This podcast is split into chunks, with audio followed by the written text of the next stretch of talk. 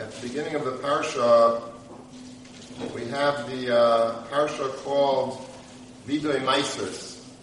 Vidoy Meisers is the parsha in which the person that completed the three-year cycle of Meiser, which is Meiser Rishon, Meiser Sheni in the first year, and again the second year, Meiser Rishon, Meiser Sheni, and then the third year, Meiser Rishon and Meiser Ani, he comes and he makes a declaration before the Rebbeinu Shalom that Asisi Kachal Asher Tzibisani, I have done everything that you have commanded me to do. Now the simple taich in that pasuk is that I have completed all of the responsibilities that the Torah places on me to bring the various maestras. I have to give my maestr to the Levi, have to give my maestr to the Aniyim, I have to bring some maestr to Shalayim, and all of these very intricate halachas, which so many Mishnayos deal with, and so many Gemaras deal with, and so many Rambams deal with, I have done all of that. I'm stating emphatically, mission accomplished. You would think that that's the shot in Asisi Kachalasher Tzivisani when he says that I have done everything, I have done all that you are mitzvah me, that means that I have accomplished all the dikduke halachas. But Rashi doesn't say that. Rashi says on the words Asisi Kachalasher Tzivisani, he says, Samachti v'simachti bay. I was happy. I was happy by doing the maestros, by bringing the maestros, by donating the maestros. I made myself happy and I made others happy. That is what the type of the pasuk is. Which is obviously very strange. Where did Rashi get this from? Where did Rashi understand that the words Asisi Kachal Tzibisani is talking anything about Simcha. What does Simcha have to do with that I have done my responsibilities vis-a-vis Meiser? And also, Kachal Asher Tzibisani is Simcha. It's the chiyuvim that comes with Meisers. There's a lot of, there's a whole list of hundreds, maybe thousands of halachas having to do with all these maestras, with Bior and with uh, bringing to Yerushalayim and what you could bring to Yerushalayim, what, how you could bring it to Yerushalayim, and being paydet, and uh, the, the aniyim, and uh, what type of ani qualifies, and how you give it to the aniyim, and how you give to a Levi. All of these things, there are so many halachas. That should be the taich Asisi Kachal Asher Tzvisani. Asisi Kachal Asher Tzvisani has to do with Simcha. I, I did it all with Simcha.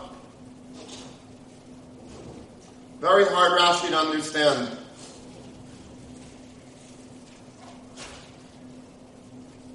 The word mitzvah is one of those words that the English translation not only doesn't do it justice, but it actually robs the word of its true meaning.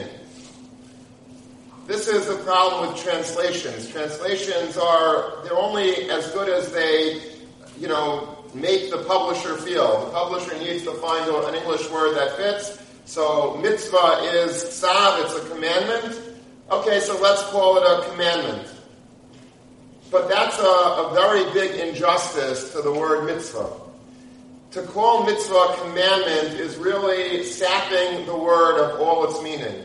Rav Hirsch speaks about this problem in, uh, in, in, in Sefer Vayikra, at the beginning of Sefer Vayikra, he speaks about the problem of translating words and how we, really often give words the wrong type, and as a result of that, everybody thinks of a, of a certain concept in the wrong way. He's speaking about karbonis. The translation of a korban, I guess uh, German was no different than English. We a korban as a sacrifice. But sacrifice has the connotation that I'm nebuch, you know, like in baseball, you know, you have a sacrifice fly.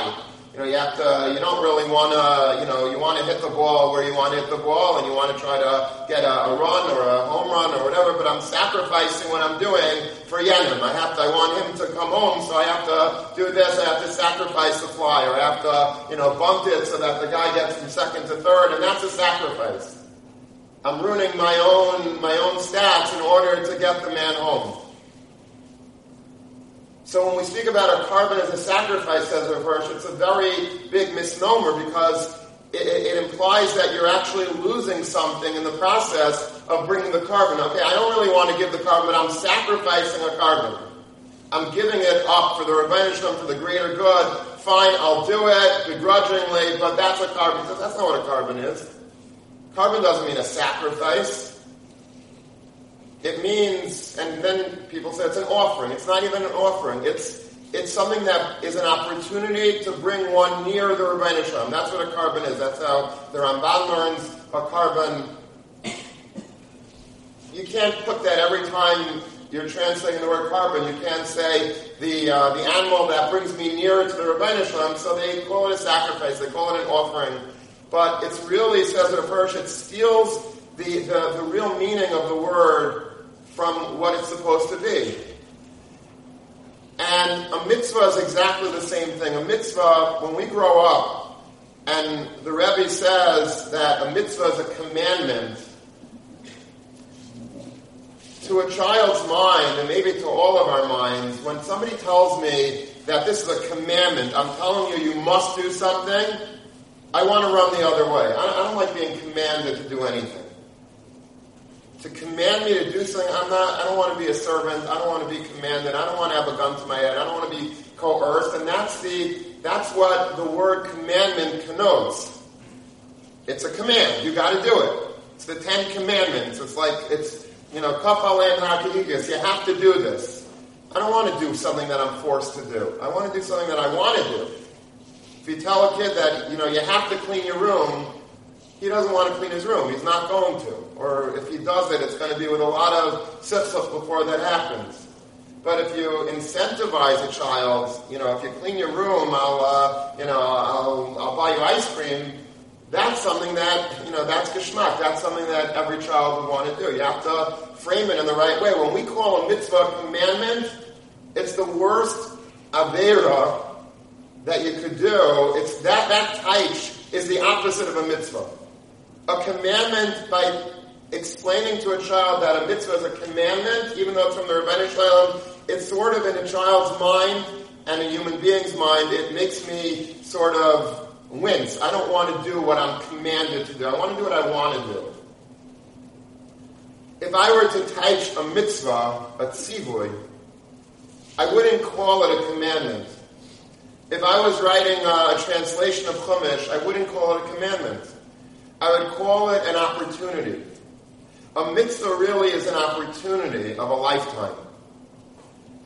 Rashi at the beginning of Parashat Sav tells us this. Ein Sav Elaloshin Ziruz. By uh, the Parsha of Eilah, at the beginning of Parashat Sav, it speaks about bringing Eilah. An ayla is an animal that's kulei kol. It's all destroyed. It's all burned up on the mizbech. You don't get any hana from it. You don't get to eat from it. Kahanim don't get to. There's nothing. The Kahanim get the iris, but everything else is com- completely consumed on the mizbech. So it's hard for me to bring that. It's a hard animal for me to bring because if it's a, an animal that I could see some tachlis from, some some hana from, great. But if it's something that's kulei kolol, Rashi brings a sheet of Shimon that the reason why there is a necessity of a lashon zira, sab meaning do it excitedly, do it with enthusiasm, do it with a geschmack, it's an opportunity, is because you really need that when it's b'makim chisar and kiss. An ayla has a big chisar and kiss, a big outlay of money without any net return, seemingly not getting anything from it. I'm just spending a thousand dollars to buy the korban. It's all being burned on his back. I'm literally like I see my money literally being burned in front of my face. Do it. Sad as Yisrael. Command, command Bnei Yisrael. Don't command them. Show them the opportunity that lies before them. Make a geschmack for them. Show them that there's a great reward to be had as a result of bringing a korban ayla. Sav is not a lashon of command. Sav is a lashon of zeros. Make yourself so excited about this. Excite yourself, pump yourself up for this. This is an amazing opportunity. Don't think of a mitzvah as something that I must do. Look at a mitzvah as something that I want to do. That it's it's it's amazingly unbelievable to do. It's it's an opportunity that I, I can't afford not to do. Because it is. Why is it such a great opportunity?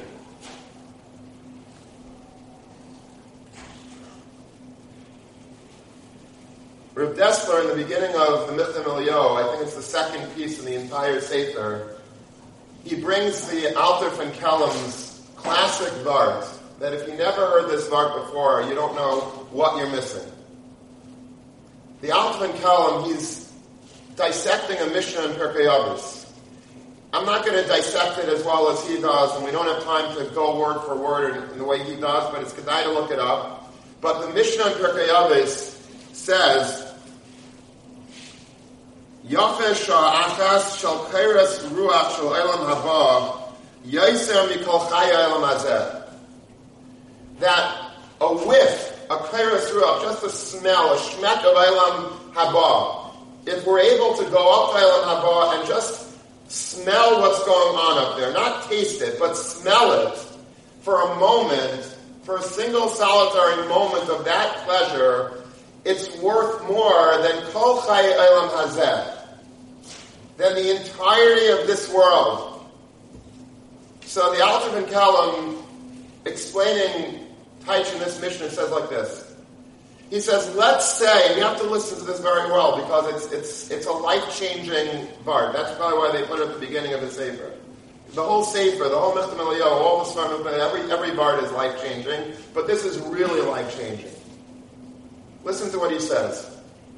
Imagine if I were to say that I have a, a capsule in my hand, a pill, and in this pill, you'll be able to experience all of the hana that everybody in New York City had in the past 24 hours. Every hana, all the hanas of eating and drinking and uh, all the tanugay elam hazeh ruchniistic anas, gashmiistic anas, everything. There's a lot of people in New York City doing a lot of stuff every single minute. All of that hana in this capsule, how much did you pay for that? To experience all of that hana? People would spend, you know, probably millions of dollars. It's a mind-blowing hana. Let's say let's expand that. Let's say it's not just everybody in New York City, but it's everybody in the entire country. That's really valuable. Have every Hana of everybody in the United States of America in the last 24 hours. Okay, now let's forget the United States. Let's let's move on to the entire Europe and the United States, and let's throw Russia in too, in one capsule. And now let's add South America and even Canada everybody into this capsule, the entire world basically the last 24 hours in this capsule. That's, that's crazy Hana. That's crazy I know. You have seven and a half billion people's Hana in the last 24 hours. That's in this pill. Now let's say, not just in the last 24 hours, let's say in the last week, in the last year. How about from Maaseh Bereishis till today? How about from Maaseh Bereishis till the end of time? Every single person that ever lived and ever will live, all of his Hana, all of her Hana, every single person in the entire universe, meaning all the cumulative Hanas that were ever experienced and will ever be experienced in the on planet Earth, what we're dreaming about, what we're thinking about, what we're watching, what we're not watching, what everything that you see in this world, all in one capsule. All that's basically Kol Chayayim Hazeh. That's the entirety of this world. There's nothing more than this one capsule in terms of Hana. You go up to Shemayim Achemeh and this is what the Mishnah is telling you. You will get that capsule. For doing what? for something, for a mitzvah that you've done that you didn't even really do it well. It's like the, the simplest mitzvah, and you did it in the worst way possible. You did it shalay lishma, and you did it without, you know, with even not, with, with all the wrong, all the wrong motivations. But you did a mitzvah. You put on a pair of tzitzis, you weren't thinking when you put on the pair of tzitzis, it's not even a, you know, it's not a wool pair of tzitzis, a cotton pair of tzitzis, and the, the, the strings are all shriveled up from the, that mitzvah. Or you gave tzedakah, you gave a, you know, you gave a quarter, and, you know, it was just to get covered for it. That mitzvah, you didn't really get into Ilam has a, Ilam Haba mamish. You didn't get into the actual palace with the mitzvah, but you got to pass by the kitchen in the back of the palace, and they said, okay, you could smell something for that mitzvah. It's not, you didn't really do it well. You can get a whiff of what's going on in Eilam Haba. Yofa sha'acha shal kairas ruach. Ba'olam haba, yaiser mikol chayim. You get that capsule that proverbial capsule, you get that hana of the entirety of this world, everything that everybody's been running around for, going crazy for, trying to chap, trying to taste, trying to feel, trying to experience. All of that hana you get for the worst mitzvah that you did in this world. For the worst mitzvah. This is not even tasting the mitzvah. This is smelling the mitzvah. Now, if you do a real mitzvah well, you gave that quarter in the push and you did a good job doing that. You really had kavana doing that. You did it with lishma. You put on a nice pair of tzitzis and you did it with kavana. You put on film this morning and you really meant it. You learned during Seder with a geshmak and you had lishma and kavanas and you did everything properly and you were chazer and there's, you can't even understand the hana that that presents you. Such mitzvahs. Do we understand what's going on now when we do a mitzvah? Do we still think of a mitzvah as a commandment? This is not a commandment. If I told you, listen, I'm commanding you, uh, do something and I'll pay you $10 billion, is that a commandment? That's like an opportunity that I'd be a, a fool that even waste a moment on thinking about. Everybody would do that. Everybody would do that. Who wouldn't do that? It's not a mitzvah. It's not a, you can't, okay, put on tefillin. Okay, why, why should I? I? am commanding you. Well, what do I get out of it? Oh, you get uh, all the us of this world times a, a, billion. That's not a commandment. That's an opportunity. That's Ein Sav El Lashon Zeros. Be Mizaris Klal Yisrael. You want to bring an Aylah you want to bring an Ayla because that Ayla is going to be Mechaper for your. That Ayla in Shamayim is going to be worth a hundred trillion dollars. Be Mizarizem, spice it up, maybe Geshmak for Yisrael to do it. Ain't Sav Lashon Zeros. B'makom Shesh Kisar Kiss, you need that zeros. You need to understand that Sav is not a commandment. Sav is a is something that you should run to do with all of your Geshmak. That's what a mitzvah is. A mitzvah is, wow, more, more, more. Everybody's favorite Mishnah and everybody's favorite Tana. Who is it? Who's everybody's favorite Tana? Reb Chananya ben Akashya. Everybody loves Reb Chananya ben Akashya, right? Because you know the shir is over, there's going to be Kaddish, you can go home. Reb Chananya ben Akashya, Ratza HaKadosh Baruch Hu wanted to be mezaket Klal Yisrael. HaKadosh Baruch Hu loves us. HaKadosh Baruch Hu wants to give us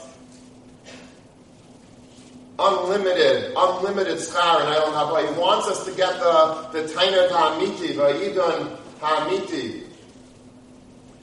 Lefichach Hirbelam Taira HaKadosh Baruch Hu gave us Taira. Taira is a constant opportunity. It's like a it's like an ATM machine, if you want to look at it that way. That you don't understand every word of Torah is a, as a, as a unit of mitzvah that in Eilam Haba will, will grant us hanas that we can't even understand. We don't, we can talk about it like as if it's normal, but we have no understanding of what we're saying. Talmud Keneged Kulam.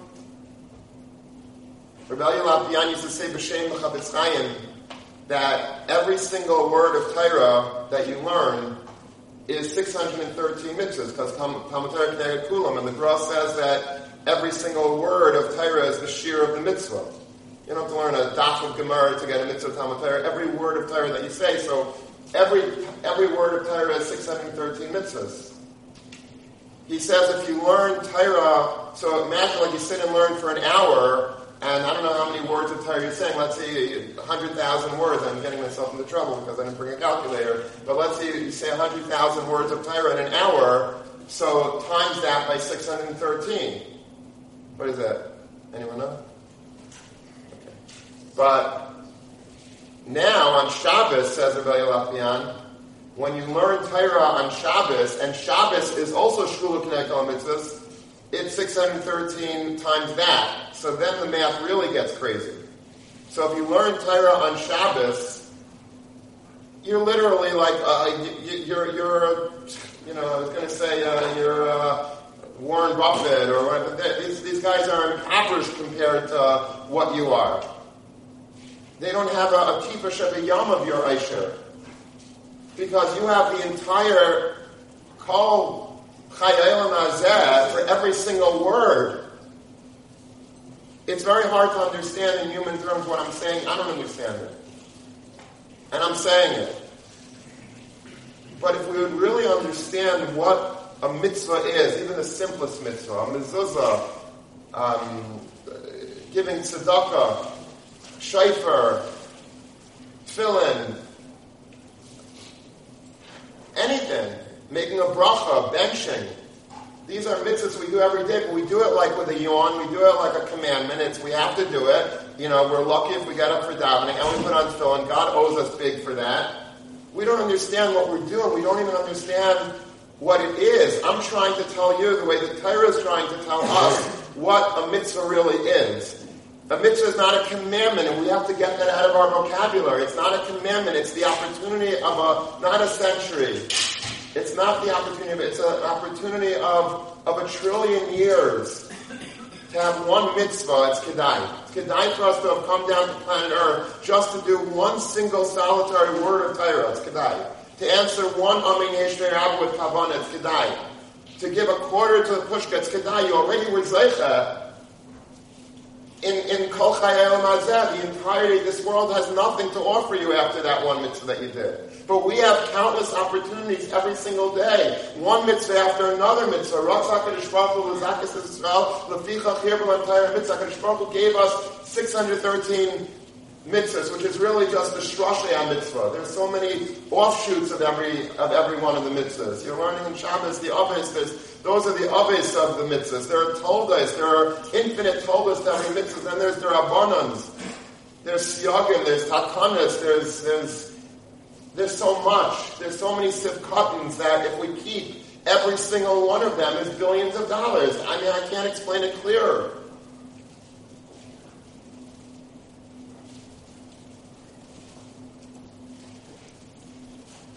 So it behooves us when we do a mitzvah, and this is what HaKadosh Baruch wants.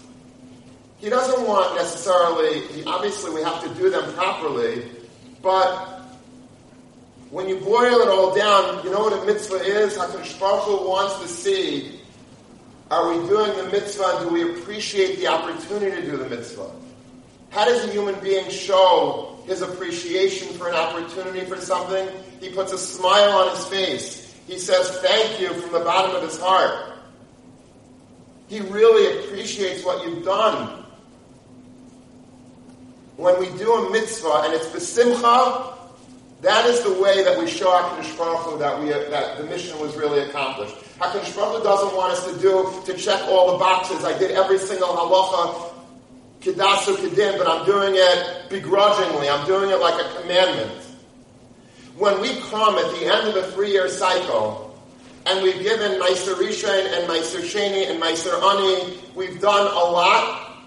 We've given a lot. It's very expensive to do this. This is not a, a, an easy mitzvah. The mitzvahs that I was talking about before were pretty inexpensive, right? It doesn't cost us anything to put on tefillin. It doesn't cost us anything to sit and learn Torah. But Meiser is one of those mitzvahs that are much harder to really to do because there's a very big outlay of money. when you're sitting in yeshiva, you're learning about mices, it doesn't really seem like a big deal. But let's say you're a farmer and you invested a million dollars to buy your farm, and then you put another hundred thousand dollars into fertilizing it and seeding it, and then hiring workers for it, and animals plowing, and, and you put in a whole a whole season's worth of really hard work, and the bills are coming in, you don't know how you're going to pay them. And finally, you get a bumper crop, and you, Baruch Hashem, you start harvesting the whole uh, crop, and you bring it into your silos, and all of a sudden there's a knock on the door, and who is it? Mr. Levy. First is Mr. Cohen. He comes and takes truma. Mr. Levy takes 10% of all of your crops. That's a lot.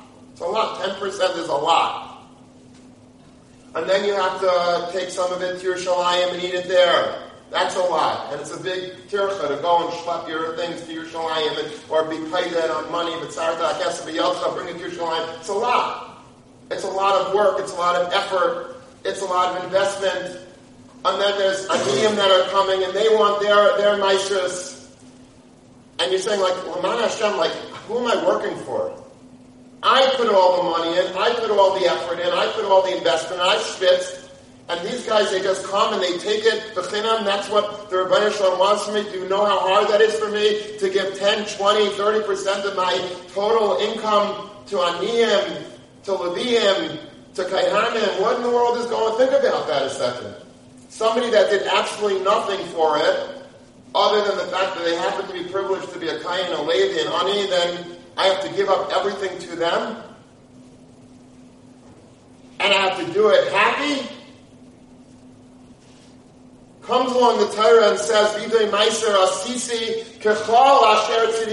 I'm doing it, and I did with everything that you wanted me, everything that you were mitzvah me, not commanded me. I'm not telling you that I accomplished every single prat of every of every facet of Meiser Risha and Meiser Ani, Meiser Sheni.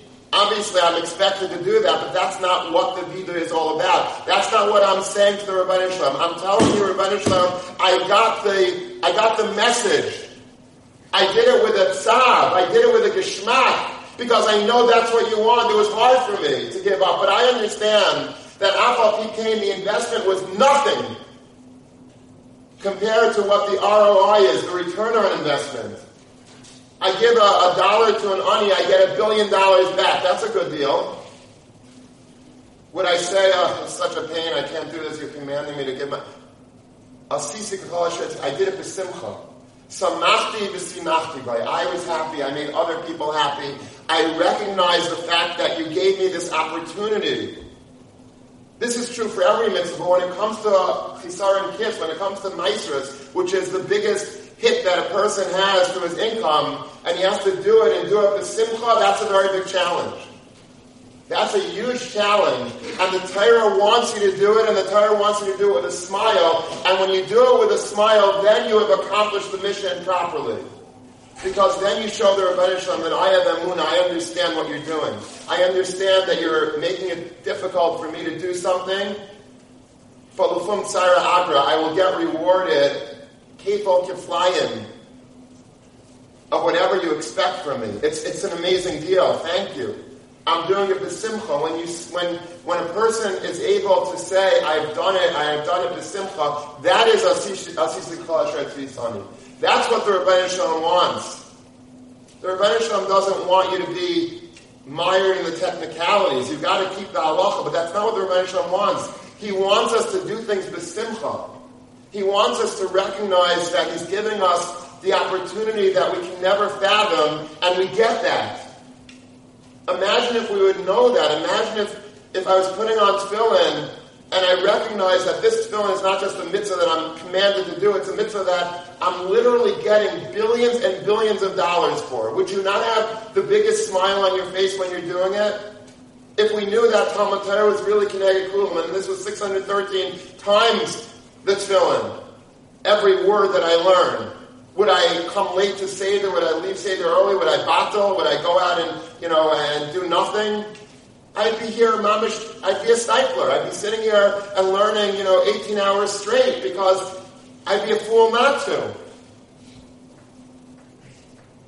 This is what a mitzvah is. Mitzvah is a lashon of zeros. Do it because you have no idea of the opportunity that's being offered to you. Do it besimcha. And when you do it besimcha, then the Rebbeinu Shalom says, now it's a perfect mitzvah because now you get it. Now you understand why I was mitzvah. I was mitzvah to you because I want you to get schar. Razak Baruch said, I want you to get schar, but you have to appreciate the schar that I'm giving you. If I offer you a great opportunity, I say, listen, I, there's a house for sale, and you're looking for a house, and normally the houses here are a million dollars. I found a house for you. The guy, you know, he just needs to sell it. It's $50,000 for the house. But it has to be done right now. You'd say, okay, fine, I, I have the money. Thank you so much. I can't believe that you're doing this for me. I owe you everything. And you wouldn't stop thanking me for the rest of your life. Every time you move into your house, every time you, you walk into the front door, you kiss mezuzah, you're thanking me. Because I did you the biggest favor. That's what a mitzvah is. A mitzvah is I'm giving you a deal of a century, a deal of a lifetime, every single moment that you do any mitzvah, the smallest mitzvah. And when there's a chisar and kiss and it seems like it's really hard, be more mizuras because the simcha should be that much greater, recognizing that this that I'm investing is such a small thing. Klape the, the dividends that it's going to accrue me.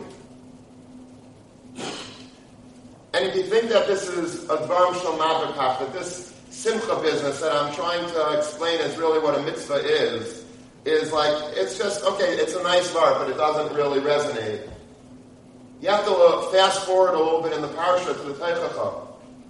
And the Teichacha has the most terrible punishments. You can't even read it like without, you know, just like, and we've seen the Teichacha really play out in real life. Rahman al just some 80, 90 years ago in Europe. It's mamish, it, terrible, uh, unspeakable atrocities that were committed to Klal Yisrael. Why? What, what did we do so bad? And the Torah says very surprising statement. The Torah doesn't keep us wondering why the Teicha will be unleashed against us. The reason is, Tachas asher lo yavadata, as Hashem lekecha, you didn't serve HaKadosh Baruch Hu, b'simcha b'tov levav. You didn't serve HaKadosh Baruch Hu with happiness. Happiness? For that I get a Teicha on me because I wasn't happy the pasuk ends Neiroiv Kail. You know why you didn't serve HaKadosh Baruch with the happiness that you should have? Neiroiv Kail because you were so full of gashmias. You had, I gave you so much. You got too much into the gashmias and you felt at a certain point that this is the real world. I don't want to give nicer because that hundred dollars that I'm giving to an ani, I could go out to a fancy restaurant and get a nice meal for that hundred dollars. Why would I want to give it to an ani if I could spend it on myself? Why would I want to give ten thousand dollars to yeshiva when I could buy myself a new, you know, uh, whatever? I was going to say a new car, but that's not. I could lease a, you know, a hush of a car for that. Why would I? What's? Am I crazy? Why would I want to do that? Neirev Kyle, when we get too mired in this world, when we're living in, in this world of, of, of gashmirs, of pizza and sushi and, and cars and houses and, and, and stuff, we forget about what a mitzvah is. We see everything in front of us as the, as the greatest opportunity. We see that the, the Chayel Mazeh is the Iker. We forget about the schar that awaits us in Eilam Haba. So now it becomes so difficult to do things or do things for sim. I'll do it, but I'm not really happy doing it because I'm happy Miraj Kyle. That gives me happiness. But to do things Ruchnias and Eilam Haba, it's so remote from me. I'll do it, but I'm not going to do it for simcha. The Rebbe says that's the ultimate chutzpah. You don't understand the opportunity that I'm giving you with every mitzvah and you're looking a gift horse in the mouth and you're saying, mm, I'm going to take a pass or I don't want to, I'll, I'll do it, but I don't really think I, I should. And uh, so much resistance to doing it. Where is that coming from? It's coming there, right, Kyle, that we're enamored by this world and we forget about the billions and trillions of dollars for every mitzvah that awaits us in Elam Haba. And so we don't do it happy. And the Rebbeinu says, are you crazy? You're missing the whole point of my Torah. You're looking at it like I'm commanding it, and there's a gun to your head. I'm giving you opportunities. I'm giving you the greatest gift every single minute of the day, and you're squandering it on Merev Kyle. I have to turn everything over. I got to start from scratch. I got to go and, and, and mess up the whole thing, break the whole egg in order to make a new omelet. I got to make sure that you get it. The only way that I'm going to wake you up is teichacha, destruction, rebuilding, and hopefully you'll get better, the next time around. Because right now you're trapped in this in this mirage of Merev Kael, and you don't understand what a mitzvah really is.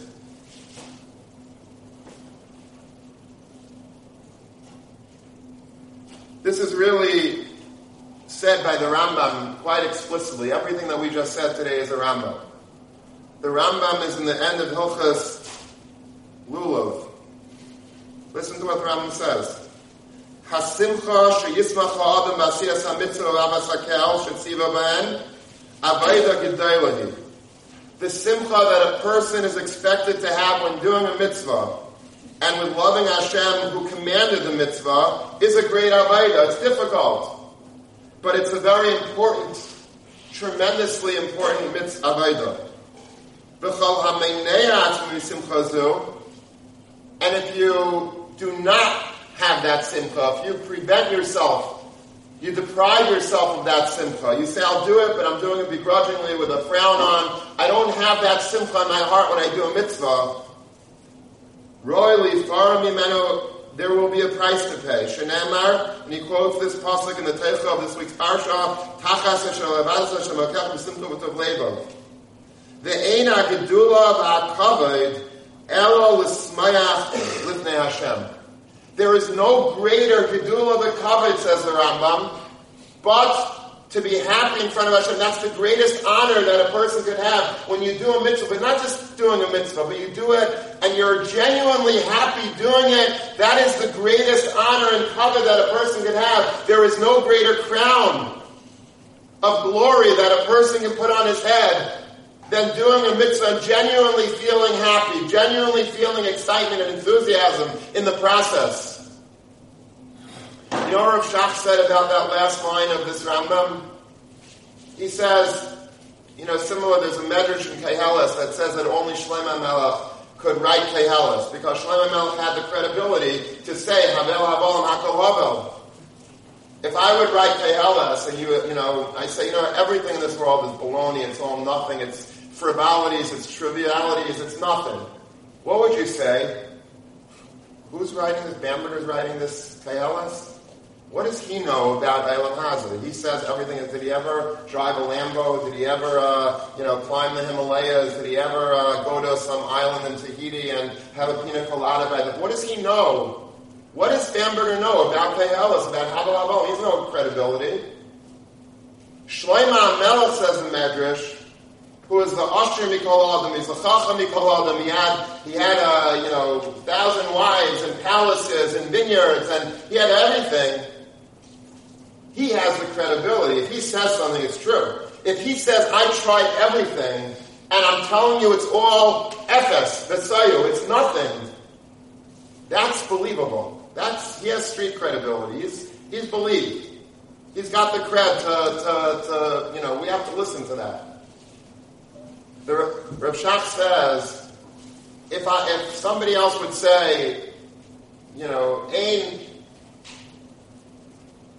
Hagedula v'akavod. If anyone else would say that, if uh, another Risha, another Achron would write that, all right, impressive, but not really. What, what does he know from Gedula and Kavod? If the Rambam writes it, says Rav Shach, it has credibility. Because the Rambam really was honored in his life. There was no person probably in Klal Yisrael's history, perhaps, that had as much as much covered in Gedula as the Rambam. The Rambam was the Gadol Hadar of Klal Yisrael. Klal Yisrael understood who the Rambam was, or at least most of Klal Yisrael did. He had his detractors, but the Rambam was the Rambam in, in the entire world. And the Rambam was the philosopher of the Dar to the Gayim, and the Rambam was the physician of the world to the, to the medical world. And wherever the Rambam went, they threw kavod and gedula at him, fistfuls of it. The Rambam was the most honored man in the world. He was the, you know, if he'd be alive today, he would be like, you know, he would be it. He would be the, the big man. He had everything. He had gedula, kavod. And if the Rambam writes, Ve'ein ha-gedula v'ha-kavod al-ismayach l'fnei Hashem, you could believe it. That's money in the bank, literally. There's no greater gedula on kavod, says the Rambam, but to be happy with all the kavod that was given the Rambam, with all the gedula that the Rambam enjoyed. He says, you know what? Nothing touched when I was able to take a lulav and esrog with happiness, when I sat in a sukkah with happiness, when I ate my matzahs with happiness, that's real. The Rambam is telling us if you're going to waste your life looking after Gdula V'Kavod, I'll save you a lot of time and energy. Do a mitzvah with Simcha. There is no greater Gedula and Kavod than that. Everything else is nothing.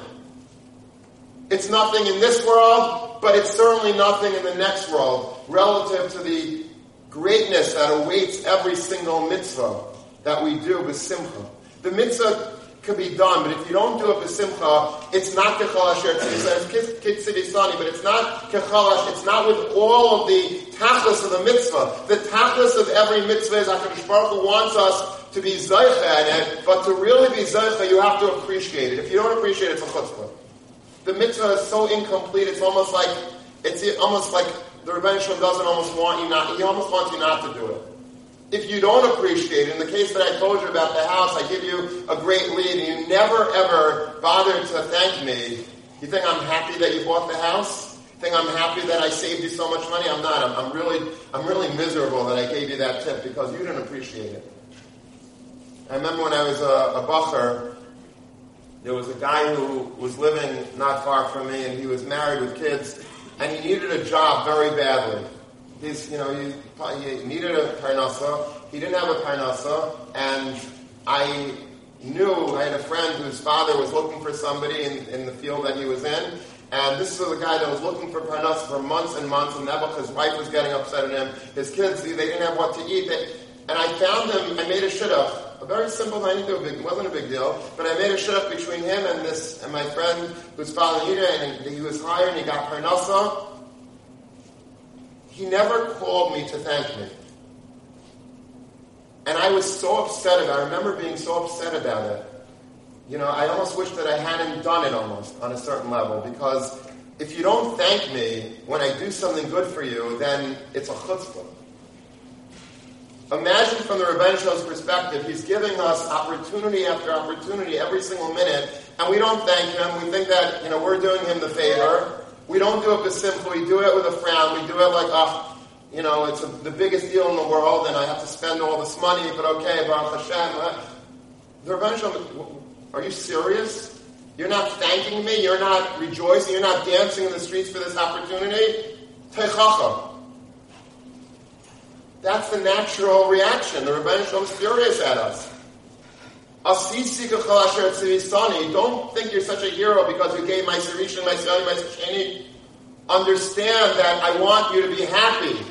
And if you're not happy, it's not Kechal Asher Tzvisani. Keeping every halacha is not Kechal Asher Tzvisani. You did the mitzvah as a commandment, but you didn't do the mitzvah as an opportunity.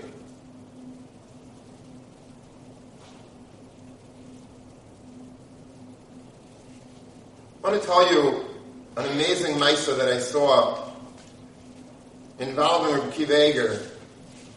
The great Reb Akiva Eiger once invited somebody to his home. It was an ani, it was actually a magid, I think, that who made his parnasa with a lot of difficulty. And the way the magidim used to make parnasa, they would come to different communities, give a drasha, and then people would give them money if they were happy with the drasha. Anyway, Rav Akiva Eiger invites this ani to his house for a suda. And at the end of the meal, Rav Akiva Eiger is mechabe this ani, this magid, with benching. And the ani was a Talmud Chacham. He was a magid. and he knew that there was a Gemara in Chulin.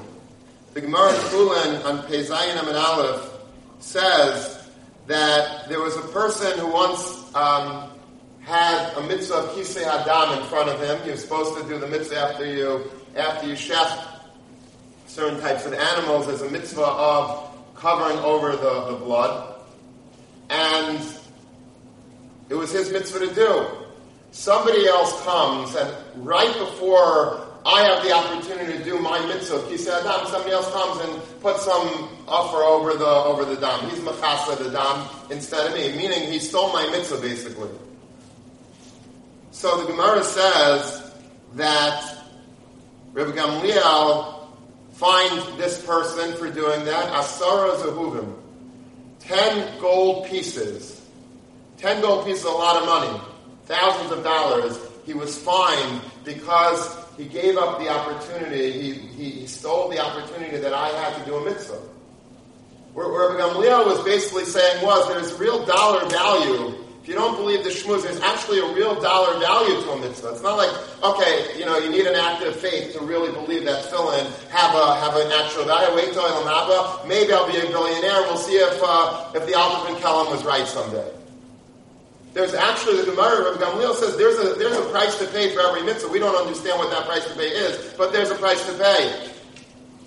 So the Gemara says that a mitzvah like benching, Birchas Hamazon, where there's four brachas involved, is 40 zehuvim.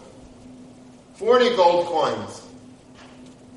So he says to Rav Kiva he says, you know, I'm an ani. He was joking with him. He says, I'd rather get 40 zehuvim, which is the equivalent of like like 70, $7,500 I'd rather you give me the $7,500 than bench. It was sort of like, I guess, a joke. But you know what happened? Rabbi Kiva says, Really? You're willing to give up benching for Asar Zahuvim?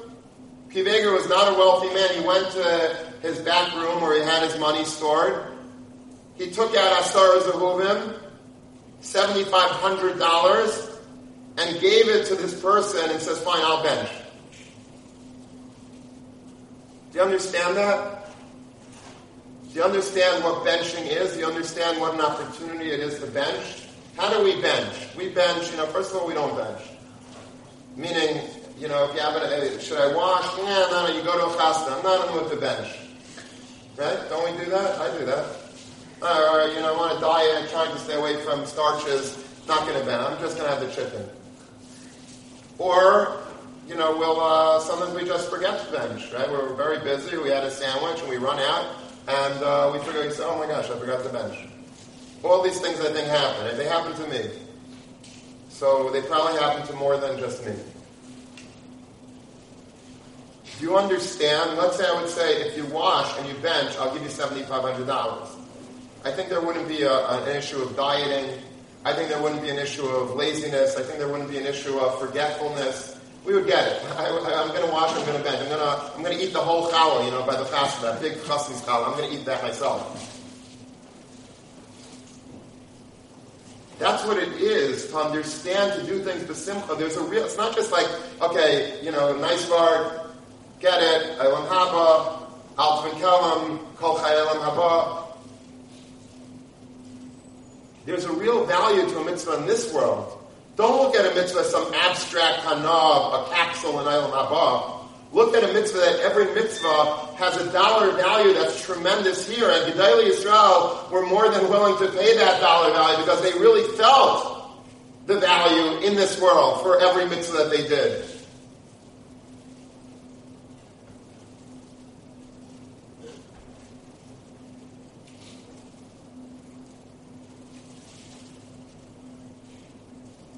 There's a Maisa with the Brisker Rav. Do you ever see any Briskers that say Kriya Shema? I don't know if you ever watched a Brisker say Kriya Shema, but it's fascinating. They basically, they could take an hour to say Kriya Shema. They'll say Shema, Shema, Shema, Yisrael, Yisrael, Yisrael. They, they mamish every single word. I'm not making fun of them. It's beautiful. But every word is like an avodah shlema, every single word. And it takes them time. It goes, ve'ahavta, ve'ahavta, ve'ahavta.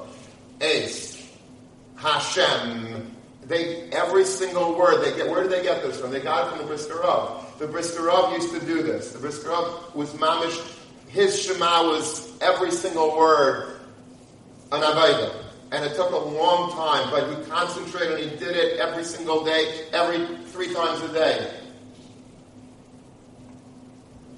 So one time he was doing that in front of a Balabayas, and the Balabayas was sort of making fun of him. Not to his face, but afterwards he's like, what, what is that? What, what are you doing? When I say Kriyashma, I just, I say it. You know, I don't have to like make my, make, make myself crazy every single word that I say. What's the Brisker doing? So Brisker says, what, what business are you in? He says, I'm, a, I'm in, in the diamond business.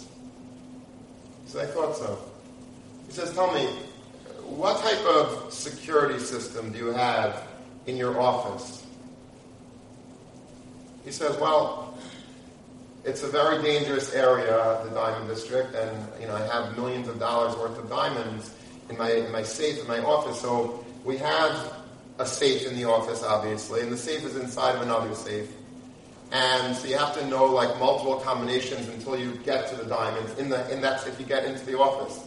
But before you get into the office, you got to be buzzed into the building where there's a guard, and you have to be, you know, approved by a call that goes up to my office with video cameras. And then when you come into the office, you don't just walk into the office. The office is locked. You have to be buzzed in. And then to get into the safe room, you need another buzzer on a buzzer of a third buzzer to get into that safe room. There's basically 20 fail safes before you get to touch a diamond. You have to make sure that you know you get every single code and every single. It's a big idea to get into that diamond. And to get out of the building is the same thing. You're not running out of the building with my diamonds because you have to get back. All those doors are locked on the other side also. So you need to be called out of every single room and called out of the building before anyone leaves the building. It's a whole lot. He says, why, why are you doing that? He says, because diamonds are a very, very valuable thing. And when you have something that's very valuable, you have to secure it as well as you can. So the Brisker Rav said, you just made my case. You think that diamonds are spitz. It's like, that's the world. That's when they really tell. That's what you got in life. It is valuable in this world, but let me tell you something. Every single mitzvah in the Torah is all the diamonds in the world. If you're having so many safes to make sure that your that, that your safes are secure, that your diamonds are secure, how many safes do I need to protect my diamonds? So I'm not just going to be flippant about saying Shema, like the letters are all bleeding into each other and the pronunciations are inaccurate, and saying, but I did the mitzvah. I have to put every safeguard on every word, and I have to pronounce it right. I have to press the right codes for every single word, for every single pronunciation, for every dagesh. I have to make sure that I get it perfectly right because I can't take a chance. We're talking about trillions of dollars here. If you're millions of dollars, you're not willing to take a chance on. Imagine my trillions of dollars. That is the way that we should look at mitzvah. If we would look at mitzvah, we'd all be briskers. We would all be makbid gomer on getting, you know, we to like, why is this guy spending $150 on that? Isn't that crazy? He just bought a lemon, a glorified lemon, for $300. The guy's insane. I go to the street, I find a, uh, an esrog that's basically kosher, and I, I buy 18 bucks. Well, are you crazy? You know why we think that way? Because we're looking at the at money as being having a Shabbos to a mitzvah. We're saying, I don't want to spend more than $1836 on an esrog. I don't have to. I'm yaitse my mitzvah, I'm good. And you are. But if, and if you can't afford it, then you absolutely should not be spending more than that. But let's say I can afford suddenly, when it comes to taking a vacation, I have the money. And when it comes to leasing a fancy car, I have the money. And when it comes to going out to eat at, to a fancy restaurant, I have the money. There I have no problem spending on a, you know, on a, on a steak a hundred bucks. You go to a fancy restaurant, a steak is like 85 $95. That I have no problem with. That, you know, that's for my bite. That's for my belly. For an esrog, no. Why not? The answer is because I don't really believe that an esrog is that valuable. So I'll buy an esrog, but I'll buy it to be yaitse. I'm not looking to buy a fancy esrog. Hither mitzvah for me is not a big deal. That's only because we are so enamored by Roiv Kyle. That money that's, we have choices to make with every dollar. That's what you learn in economics. Every dollar is an opportunity.